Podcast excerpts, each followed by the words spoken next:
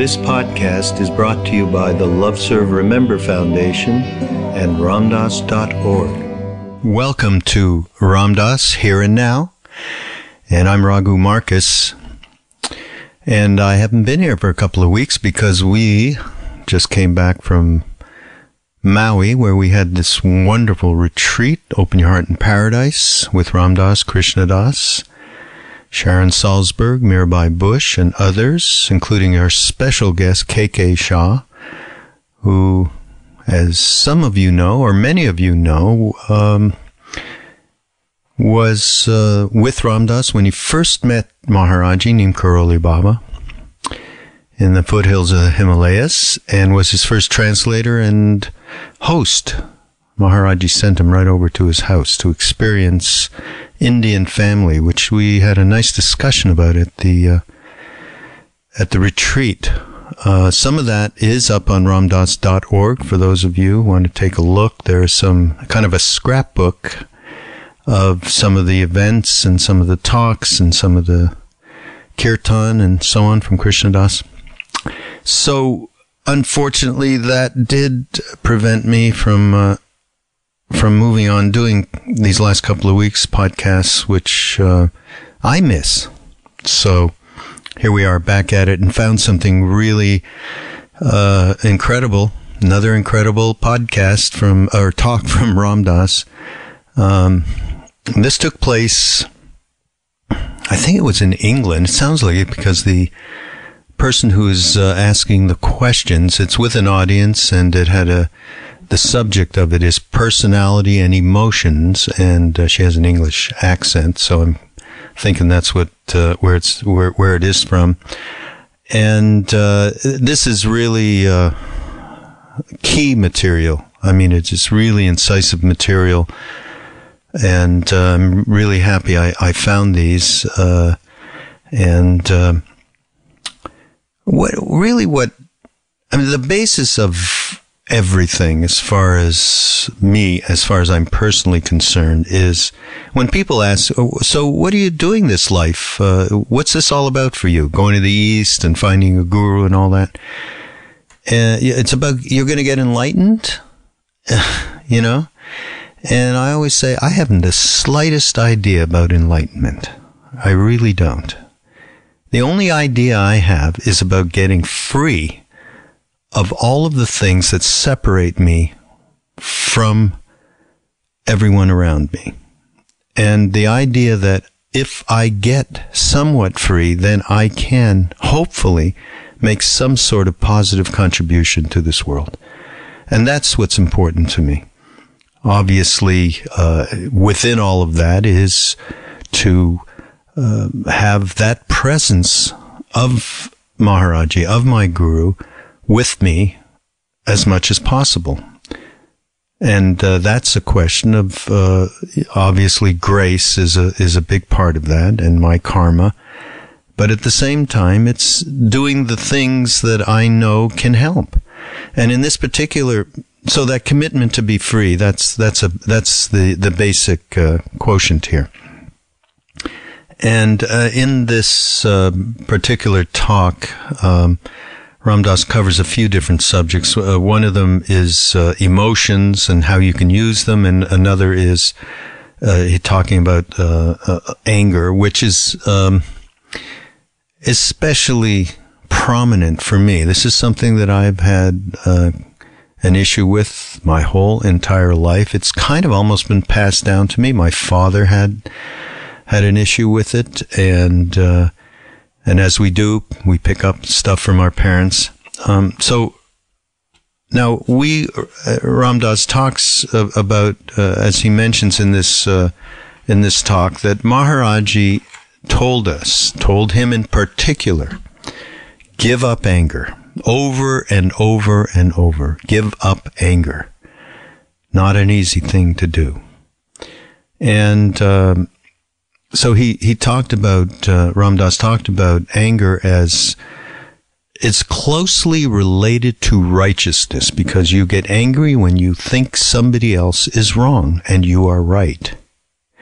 And, uh, that sense of being wronged by another person is a tremendous hurdle to get over, and and they do say, as he mentions in the in the uh, ancient scriptures, that being right is one of the last obstacles to getting into the inner temple. Um, and uh, Ram Dass talks about illustrates. Actually, he doesn't quite mention the story, but there's a couple of stories, and I'll mention them. We might have passed them. We might have, uh, you know, talked about them in in previous podcasts. Um, but again, Maharaji really all the time used to talk about giving up anger. I mean, it was a major theme, and he, you know, he just say he just he would say it, and it wouldn't. There would be go. There wasn't anything like go meditate fifty hours over in that hill, and you know, nothing like that. It was just simply give it up. One day, we were uh, in a building next door to in the ashram in in the in Kainchi, the foothills, and. Uh, we could see out the window uh, where Maharaji used to sit in the front part of the ashram. We were in the back. And a few of us were sitting there, and Ram Dass happened to be, we heard screaming going on, and we, we knew it was Maharaji. And Ram Dass looked out the window, and he, Maharaji, was absolutely excoriating somebody. He was screaming at them. I mean, he looked like the angriest person that ever lived. I mean, this guy was shaking like a leaf. And Ram Dass got really upset and was like, ran down there. I mean, I don't think he ran down right away. I don't quite remember the sequence, but it was soon after. And he said, You say to give up anger? Meanwhile, you've been screaming at this guy, you know, and so on. And Maharaji said to him, you can be angry at somebody, but you cannot throw them out of your heart. And Ram Dass in this talk talks about the kind of anger where it's coming from love and equanimity, where it serves that person and you are not separating yourself out. Now that's a highly difficult state to get into, but it's worth pondering. And, um, turns out that the the uh, you know the the guy that he was yelling at, his name was Sharma, poor guy.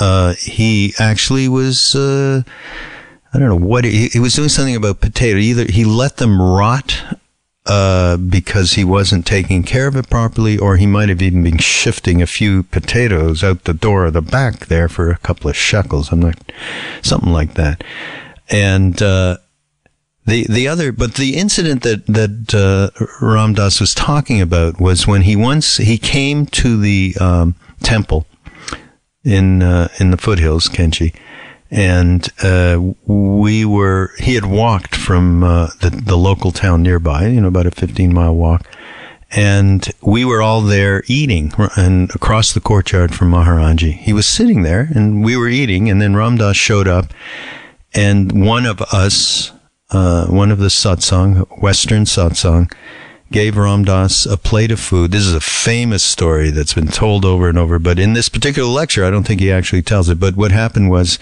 he was so angry, Ram Dass, at all of us for what he called our adharmic behavior. In other words, pretty much selfish behavior. And, uh, he threw the, pay, the, the plate right in, right in the face of this, this guy. And, you know, you can't do any worse than throwing food at anybody in India. And, and of course, it was right in front of Maharaji. And uh, so he, he, he again reinforced in, in Ram Dass and in us that you had, you know, that to give up anger day by day by day and, uh, and that he would help. And Ram Dass talks a, a, a lot, of very incisive, uh, stuff uh, he about anger, and and you know it's we it's we are all in that same place. I'm sure that every one of us, every one of you listening, and and myself way included, uh, when you get angry. You, are pushing away somebody. I mean, you have to, that immediately creates a divide. When you push away at something, it separates you. It defines who you are not. and you identify with that, it's, it's a tremendous negative. Uh, whenever you hold on to anger, even if you're right, you just end up cutting yourself off. You know, and in this thing, uh, at one point, Ram Dass says it was just too painful to be right, even though he was right in certain circumstances. It was costing more than it was worth, he says. And, uh, and herein lies when you have a commitment to getting free, that cost becomes way too much and you, you know, you start to do the things that are necessary to get free of, in this case, anger. Now I, you know, I've had, uh, I've had some improvement, I will say, in my attachment to anger over the years. Just by doing some practices. I mean, Ram Dass talks here about he does his mala when he sees himself starting to separate from an individual. He steps back, he stops, he, he gets into a silent place and he does his uh, mala rosary. Ram, Ram, Ram. Do your mantra. Do whatever it is. Take a breath.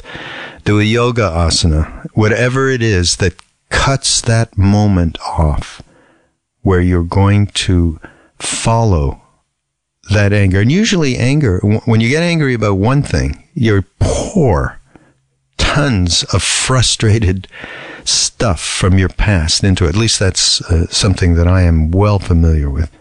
But I must say, after years of practice and so on, I am way more able to catch that place where I, the, the tipping point of falling off the edge into into that anger which completely utterly separates you from from that other person. And you know and it's all reactive. We're just reacting you know to what's outside uh, coming in. It's not our natural state. Um, and and you know think of this as uh, with what's going on in the world today as as a as more than an individual thing. It's it's it's something of, of states, of of countries, of governments, and and the way that they act. Um, uh, when I was uh, one last little tidbit when I was uh, at the retreat, um, just hanging out with uh, my wife Saraswati and Sharon Salzberg, and she was telling us because she's been closely associated with Burma through medita- meditation trainings and so on, and people she knows over there.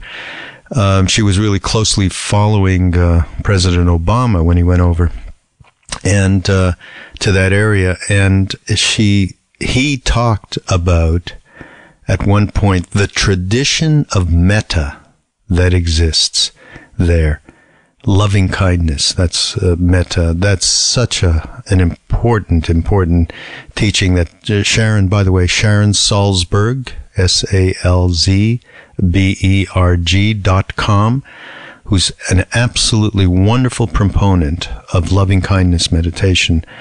And uh, I, I just was so happy when she told us that, you know, God knows that President Obama, you know, hasn't fulfilled maybe everybody's desires. And maybe it's not so possible in this country for any president to do that. But just the fact that he's aware of loving kindness is, is incredible. And that is certainly an antidote, antidote to anger. That practice. So highly recommend it. And uh, so take a listen. Here we are. Ram Dass, here and now. Question. How can we use our emotions positively on our spiritual path? How can we use our emotions positively on our spiritual path?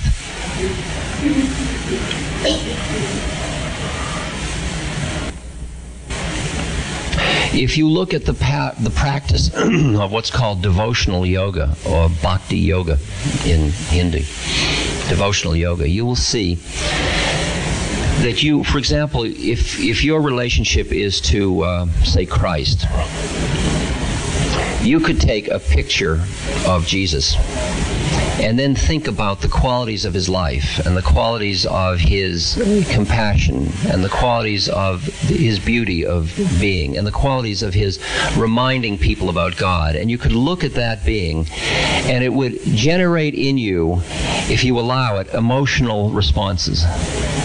These emotional responses are relational. They are warm human responses of love, of caring, of tenderness then if you stay with that picture of Jesus and keep being with Jesus, you will go beyond those into a deeper way of being with Him, of just being with Him in the presence sense. And that presence includes more and more of all of the, what is, all emotions all at once. But you go through the emotional doorway. You use your emotional heart to be to, as a vehicle to getting into that deeper way of being with God. Okay, that's one way. Um, the other kinds of emotions that are generated, emotions like anger, um, sadness, uh, joy, uh, all of them, the whole range of them. Uh,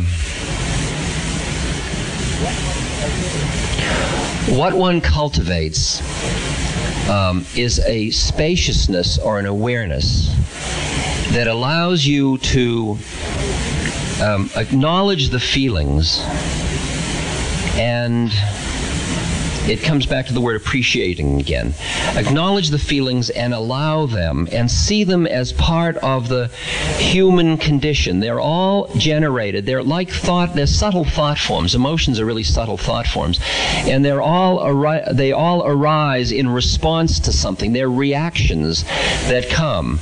If somebody goes like that, you have a certain emotional response. If they go like that, you have a different response. If they go like that, you have a different response. And you you can feel how reactive your emotions are to situations.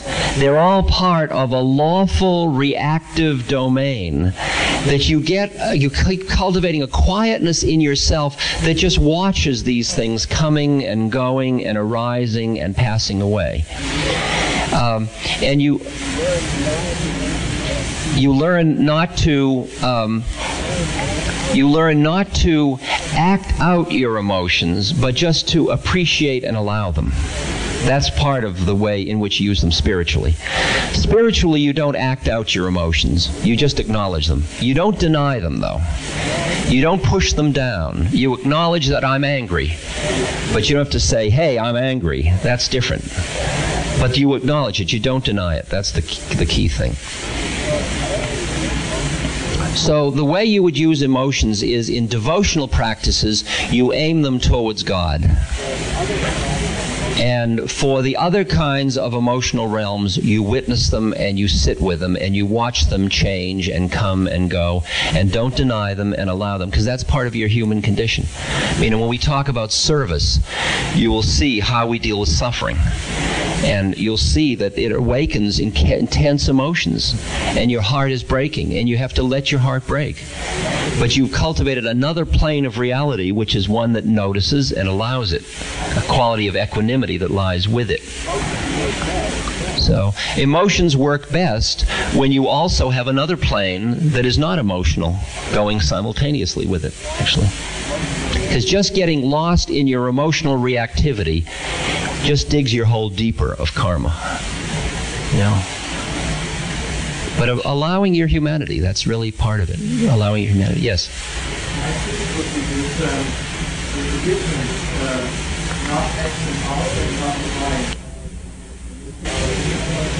It's a very, uh, it's an interesting and delicate line to acknowledge that you feel, say, somebody, somebody says something and it hurts you and then you feel hurt.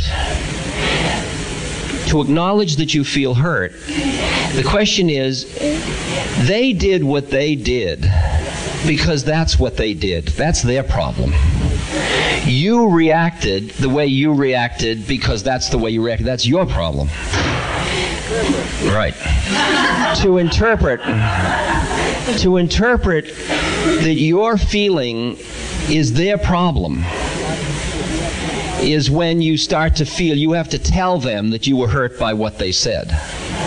The other thing is, if I'm hurt by what you say, that's something for me to work with. I acknowledge it and then I work with it. I don't have to get them to not do the thing because they're just being like a tree. They're just phenomena happening. This is a different, this is not psychological, relational stuff we're talking about. We're talking about spiritual stuff now. We're talking about how you get out from under it, not how you keep digging it deeper. Do you understand? And most people don't want to hear this. I mean, I'm I'm playing on thin ice now because, and I'm an old psychologist, and I used to wallow in this stuff. So I'm really telling you that if you get me mad, that's my problem. And that changes relationships, as we will see when we get to the relationship group. Okay. We'll leave it now for the relationship group because that'll come up a lot in the relationship group. I'm absolutely sure about it. Okay, let's go on. Next one. Next question is about anger. Um, when your guru told you to drop anger, what did this mean? And is it something we all need to do? The question is about anger. How do you deal with anger? And when you're, when my guru said, give up anger, uh, how to interpret that?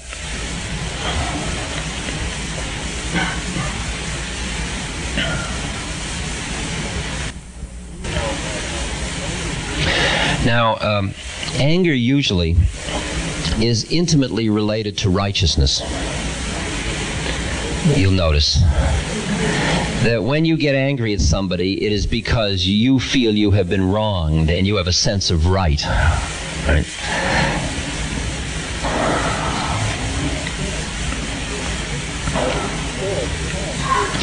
And it is said in the spiritual literature that righteousness and being right is one of the last gates to the inner temple. It's one of the last obstacles to getting in the inner temple. And that one of the problems of spiritual work is ending up being a good yogi. You are a really good yogi. You know all the slokas, shlokas, you know all the positions, you do it all perfectly right. And you are really righteous and good, but you're not free. And it's called the golden chain, the chain of righteousness. And you certainly see that in most religious traditions. That the priest class gets very caught in being good, in being right.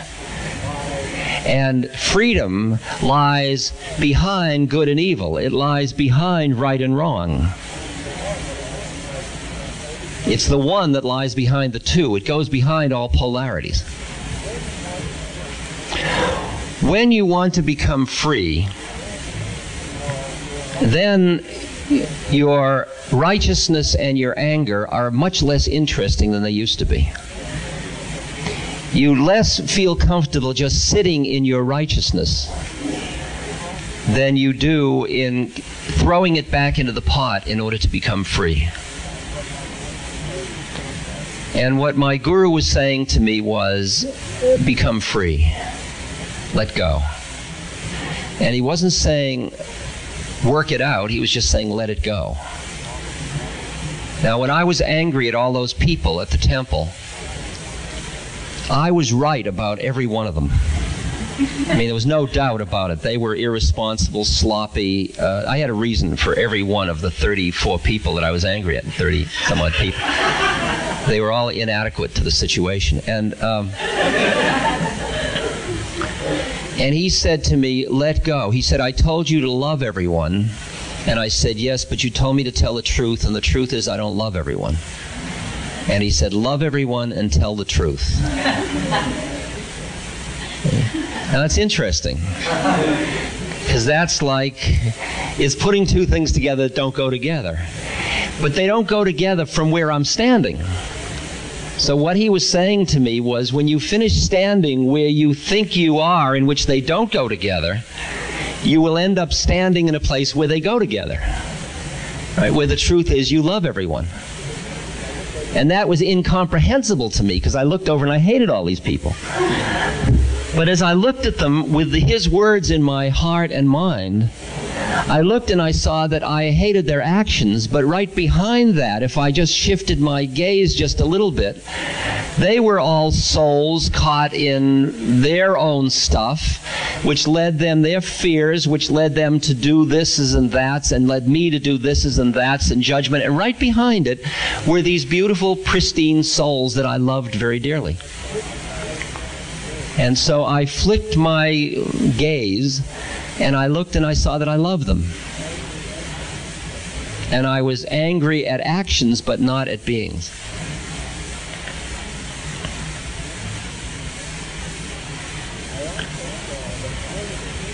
I also saw that anger is divisive. Anger keeps, when you're angry, you push against something. When you push against something, it separates you. It defines what isn't you.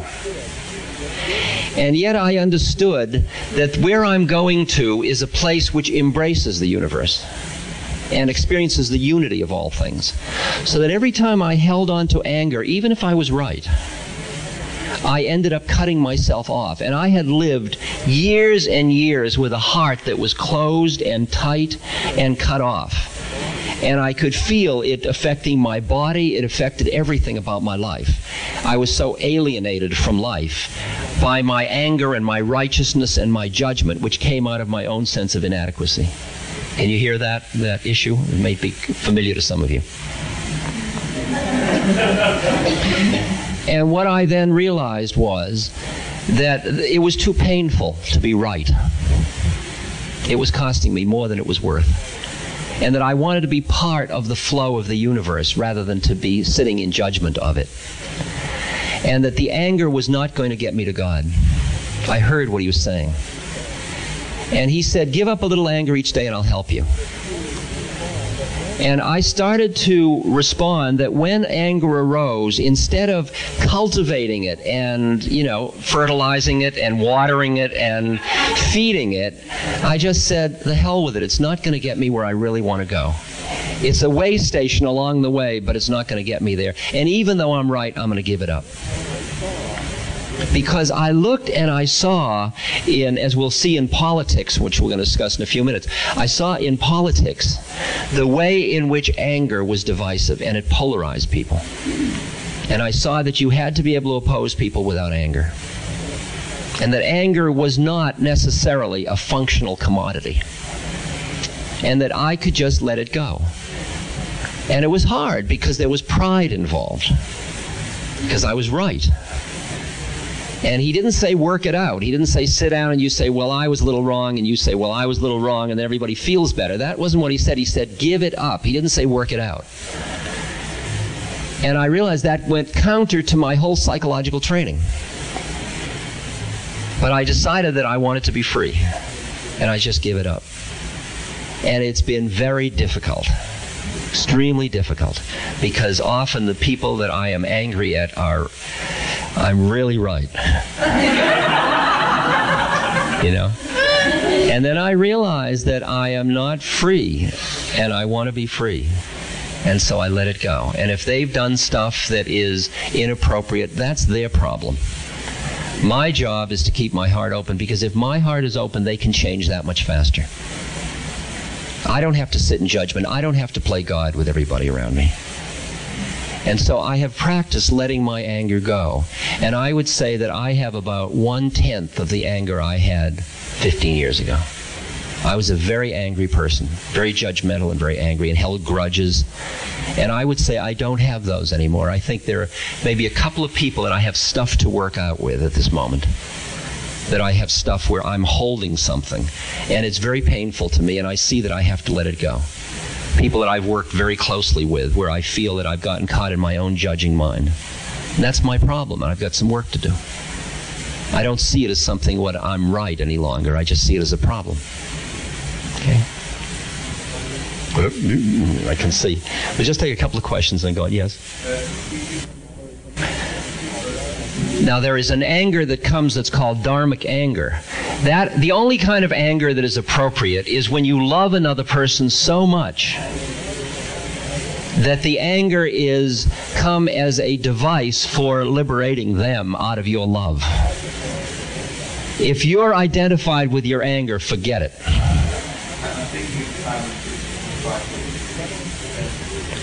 His, you've got to assume his love for all these people was so intense that he was doing that as a teaching, and that was all part of the storyline. You know? Because if he hadn't done that, the rest of the story wouldn't have happened. I mean, that's the part of it that's always tricky, you know, because you, you, want to make it into a melodrama. But, I mean, Christ needed Judas just as, you know, I mean, everybody was necessary for the story. Excuse me. Yes. Yeah, well, anger, you've got to watch that anger comes out of judgment. And you can say that something is inappropriate and do something to stop it. The question is whether the anger is a correlate that's useful or not. And it is only useful, I think, when it is rooted in love and equanimity. When the anger is an intentional emotional response that you use as a teaching device out of your love and equanimity. When you're caught in it, I do not, I think it's divisive. All right? It's a strong way of saying that. Yeah, last one. About what? Dharmic anger. That ang- that's what I just said again. Anger that comes out of love and equanimity. When I love you so much, like in in Tibetan Buddhism, there are stories of the guru who keeps keeps beating the student and keeps frustrating him and and being very angry and irritable. And actually, that wasn't the guru at all. That was merely a functional behavior that came out of the love and the wanting to liberate the other person.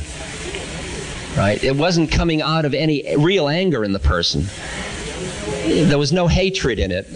The anger came out of compassion, it came out of love to liberate the other person from whatever they were stuck in. But that's a, a, very delicate relationship. That's very rare that one is in that role to do that, right? I mean, you can be as angry as you want as long as you love enough.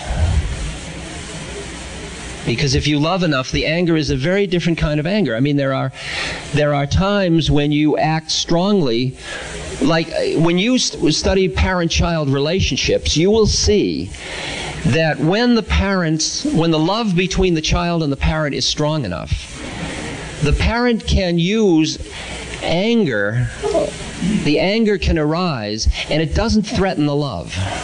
It comes out of such intense love. On the other hand, there are other kinds of parent child relationships where the parent gets so lost in their anger that the love is lost. That has an entirely different effect on the child. Then the child feels very insecure the other way because we used to do studies to determine whether spanking a child affected their development. Turned out spanking doesn't isn't a variable that makes any difference at all. It depends on whether you spank with love or you spank with withdrawal of love. You can hear that. Next question. Ram Dass. Yes.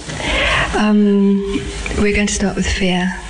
Fear. Fear, yes. And uh, we're quite a frightened group, so we'd like the support of everybody to be courageous enough to ask our questions.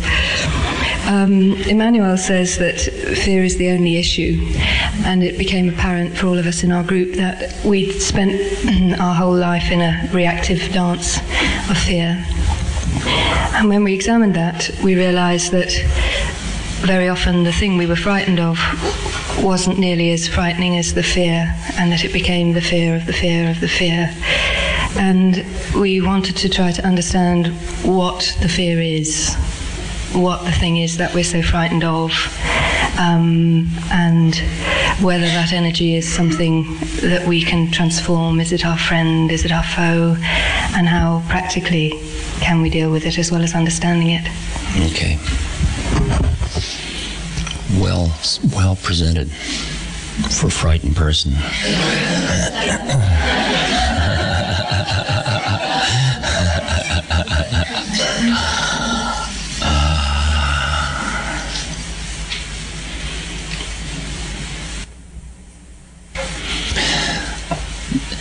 Fear um, fear is the result of getting, um, how to say it, is getting caught in the middle. Um, Buddha says it's the result of ignorance, and the ignorance is that when you start out as an infant with an undifferentiated awareness, and then you are taught who you are, that that component, that um, structure, which we call ego, is a very fragile structure.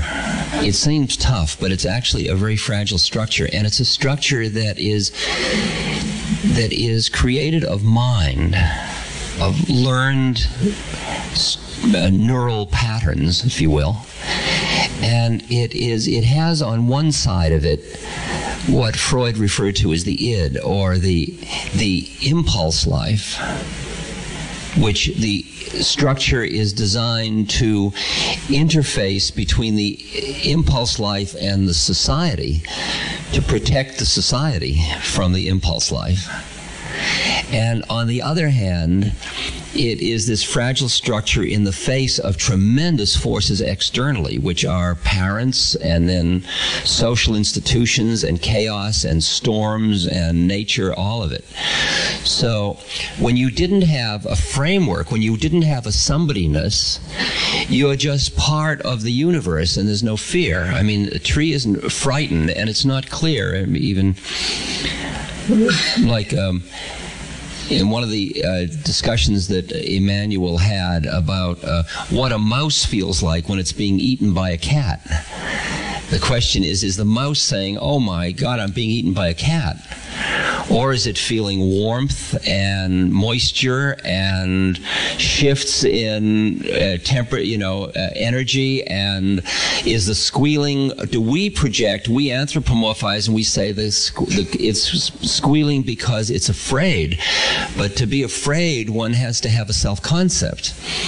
And when a, an organism is functioning instinctually in a scene, each change in the homeostasis, each change in the balance of the situation is just a new moment. It's just a new moment to which it responds. Um, and so, um, for example, um, yeah, well, it's, we'll stay away from that one. Uh,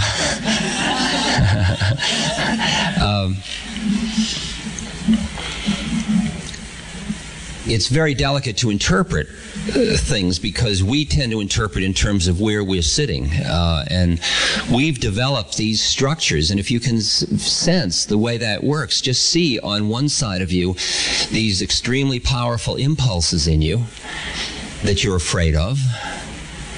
And on the other side, the tremendous forces outside that you're afraid of and feeling yourself as a very fragile entity within that structure and uh, so that the the root of the fear is the separateness. The root of the fear is the model one has of oneself. That's where the fear starts. Um, once that exists, then you process everything from inside or outside in terms of that model. And it keeps reinforcing the feeling of vulnerability because, in fact, there are externally uh, incredibly powerful forces outside and inside the the transformative process of spiritual work is reawakening to the innocence of going behind that model that one had that cut oneself off, that made oneself a, a tiny little fragile somebody. And a lot of the power preoccupations that we end up having and the especially the power of trying to leave something behind in the face of death is the feeling of our own fragility. And if you look at social structures, you see how much social institution is based upon the feeling of fragility of the human condition. So, how you deal with fear, because you say, I'm afraid of that person. I mean, you say, I'm afraid of being socially shamed. But when you are socially shamed, it hurts, and then here we still are you're afraid of violence. And then if violence happens, sure, it's scary and painful, and then behind it, here we are. And uh, I think you presented it right that often the fear feeds upon itself and we're almost afraid of the fear or the fear is the thing rather than what we're afraid of we're just afraid we're just afraid we just feel very vulnerable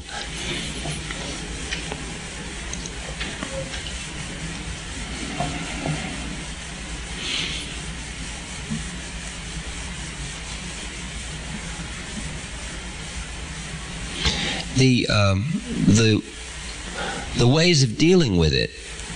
See, in th- in a therapeutics tradition, what you usually do is try to figure out what you're afraid of.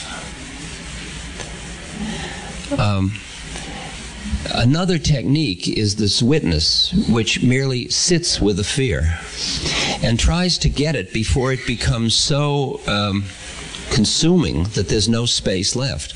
There's usually a little space left. The image I usually use is if you have a picture frame that's a, you got a painting of a cloud, of a gray cloud against a blue sky, but you only had one picture frame and it was a little too small. So what you did was you bent the canvas around to frame it. But in doing so, you lost all the blue sky. So you ended up with just a framed gray. Right? It fills the entire frame. So when you look around, you say, I'm afraid, or I'm depressed, or something. If you added the enlarge the frame so there was a little, even just a little bit of that kind of round thing of a cloud and a little blue space, you'd say, ah, a cloud. Right? That's what the witness is. The witness is that tiny little blue over in the corner that leads you to say, ah, fear. I've talked about um,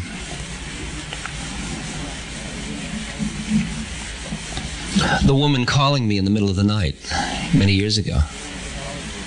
And uh, she said, I, I've taken LSD and I'm going to commit suicide and I'm going crazy. I've gone crazy. I'm going to commit suicide. She called me from California to New York State at 2 in the morning. So I got up and I said, Yes, okay, you're going to commit suicide and you're crazy. And uh, it's dawned on me. I said to her, Look, um, you're obviously too mad to talk to. Could I speak to whoever it was that picked up the phone and dialed seven numbers plus an area code to get me? Because whoever that is, is obviously got all their marbles, and I'd like to talk to that person. See? And in a way, that's the witness of the rest of it. See? Like I'll dial him and tell him I'm mad, you know. It's like and in a way we that's the little blue sky and that's what we have in us all the time. Often we get so frightened we can't stop for a moment to notice ah there's fear because it's consumed us. So the art is to keep cultivating that witness, continuously cultivating it in all the opportunities you have, so that when so that it is present more and more of the time. At first, it's there about 1% of the time, and all the rest of it's there 90%, 99% of the time. But over a while, it gets so that it's there almost 50% of the time. And then as you start to go into these things, ah, here comes fear. Ah, here comes depression again. And when you focus on the witness rather than on the fear, you see that there's a part of you that is not afraid, that's just noticing it. The noticer isn't judging it, it's not trying to change it, it's not even afraid. It's just noticing. Like somebody comes in and says, I'm depressed. I said, Are you completely depressed? Yes, I'm completely depressed. You're absolutely sure you're completely depressed? Yes. At this moment, as you're telling me you're depressed, are you depressed? Well, no, I'm just telling you I'm depressed. That's the one, right there. That's the one. So, in a way, recognizing that there is a part of you that always exists that is not afraid. And in the deeper mystical sense, or transformative, or spiritual sense, there is indeed a part of you that is always not afraid. Because there is a part of you that was never separate. And that part of you that was never separate, well, how could you be afraid? You are everything. What could you be afraid of? It, it's all, all it is is transformation of energy. I recall once being, uh, again, I'm sorry that so many psychedelic stories are coming out this week. I uh, must be somebody I'm trying to really do it to.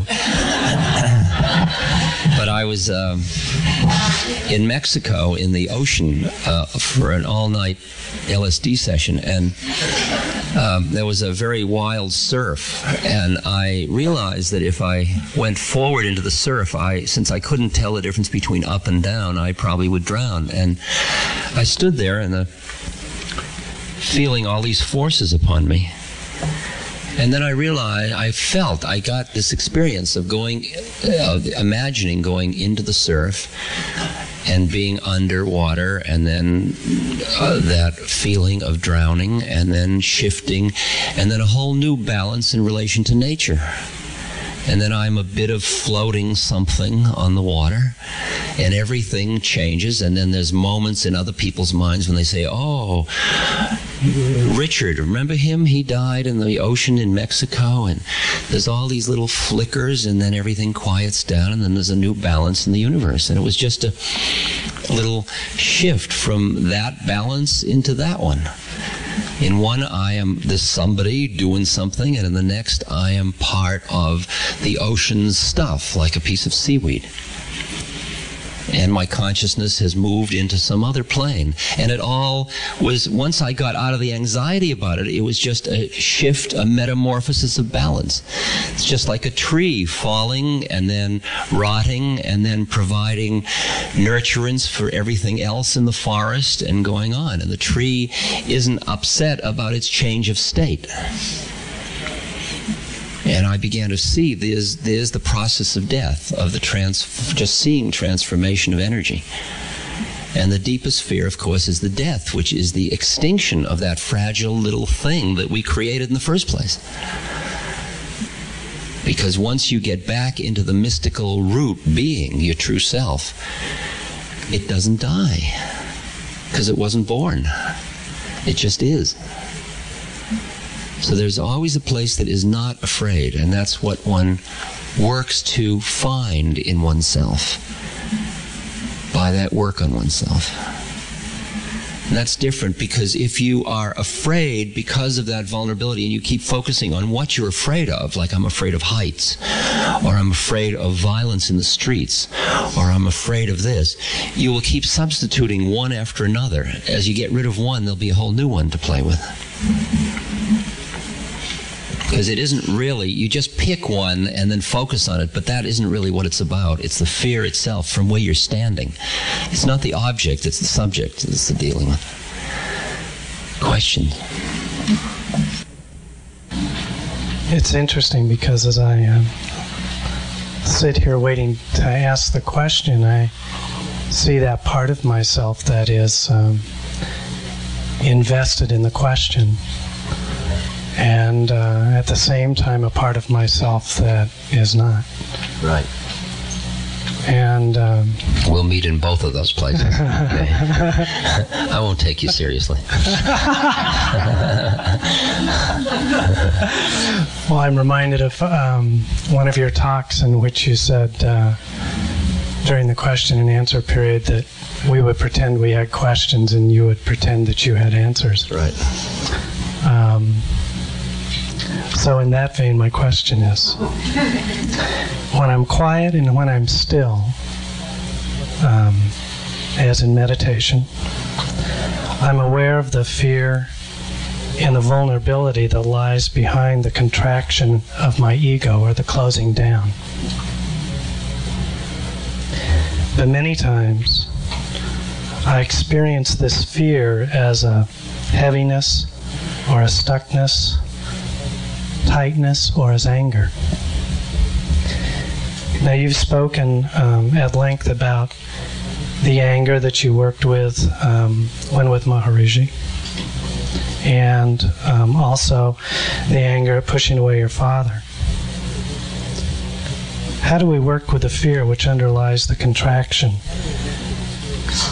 into stuckness or heaviness or anger?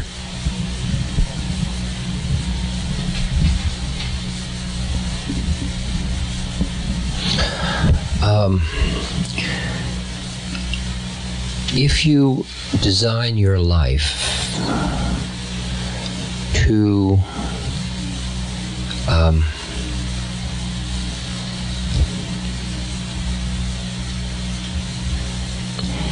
keep tasting those mindful moments, the moments of spaciousness. After some time, as you contract, you feel the thickness and the unsatisfactoriness of the state. You don't even know why you've contracted. See, the tendency is when you contract to say, Why did I contract? Was I angry? Was I tired? What was it? But you get to the point where you just treat the contraction or the kind of tightening or the closing down of the heart. You just treat it as what it is, and you immediately go into whatever method you have. See, that's why I hold these beads all the time. I mean, you must see me with these beads almost all the time. Now, a lot of the time, they're just completely unconscious. But when I start to feel heavy, I feel the beads in my finger now. I, I feel, I note the heaviness. The, the noting is the heaviness.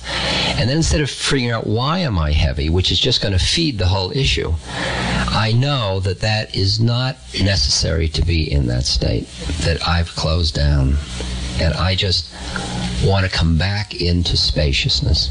And then it's Ram, Ram, Ram, and it's my guru going Ram, Ram, Ram, Ram, and it's it's it's a it's when you've invested in your method because you know your method brings you out of those places.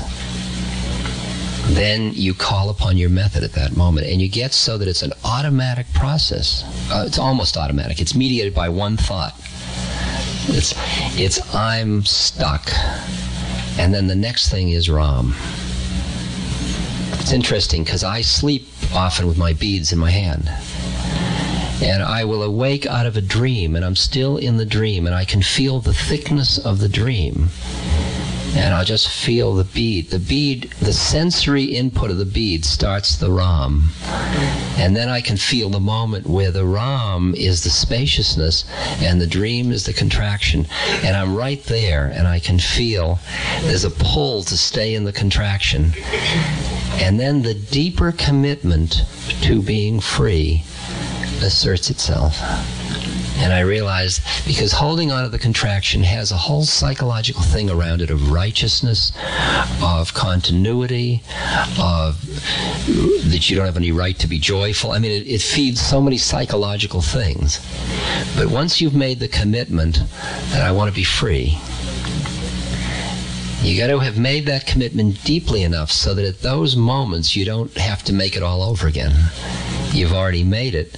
So the two commitments are I want to let go of that thickness, and the other is I have faith in my method.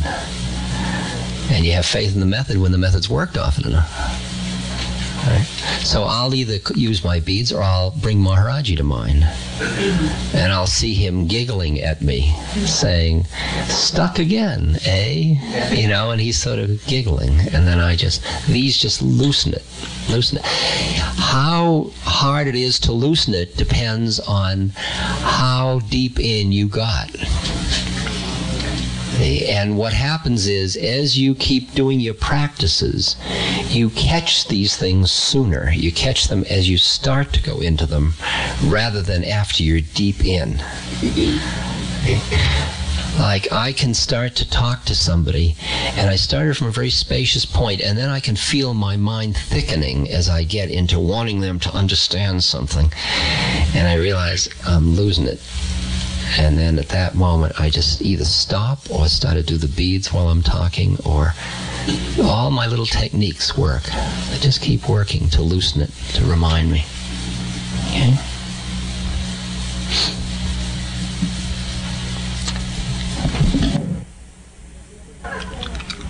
Is a judgmental mind ever appropriate, and isn't it usually motivated by fear? A judgmental mind is usually motivated by fear.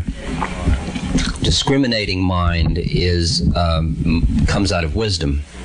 To see the difference between things is wisdom.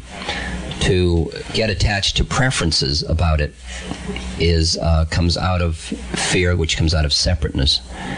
Um, the uh, judging mind usually has a root in one's own feeling of not enoughness. Now, judging of this is better than that, like this this quiche is better than that quiche or something like that.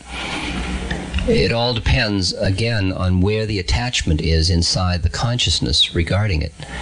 That's more uh, discriminating between things. Um,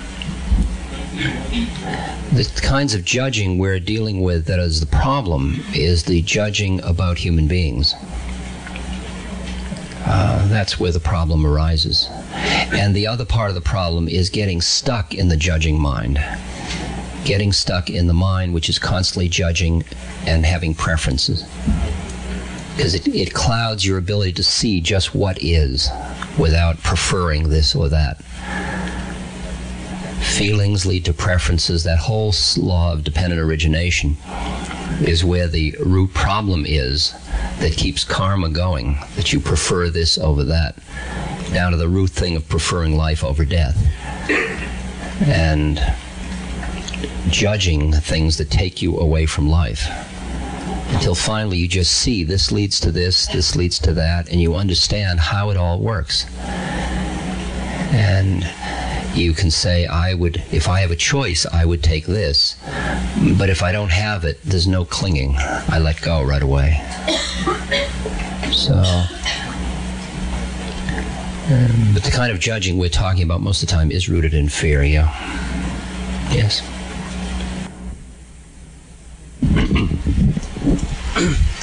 How can I judge myself less harshly and appreciate myself more?